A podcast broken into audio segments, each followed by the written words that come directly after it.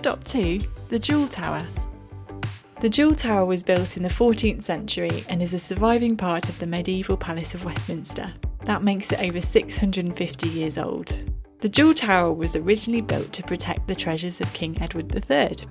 This included, you may have guessed it from the name, jewels, some of his special robes, money, and plates made out of valuable metals like silver.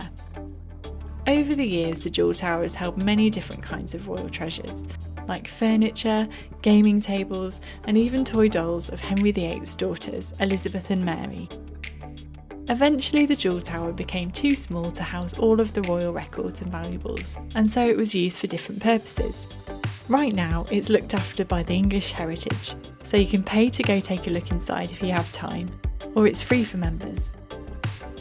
Next, we're visiting a building that was designed based on a strange request from Queen Anne. Our next stop is Queen Anne's Footstool.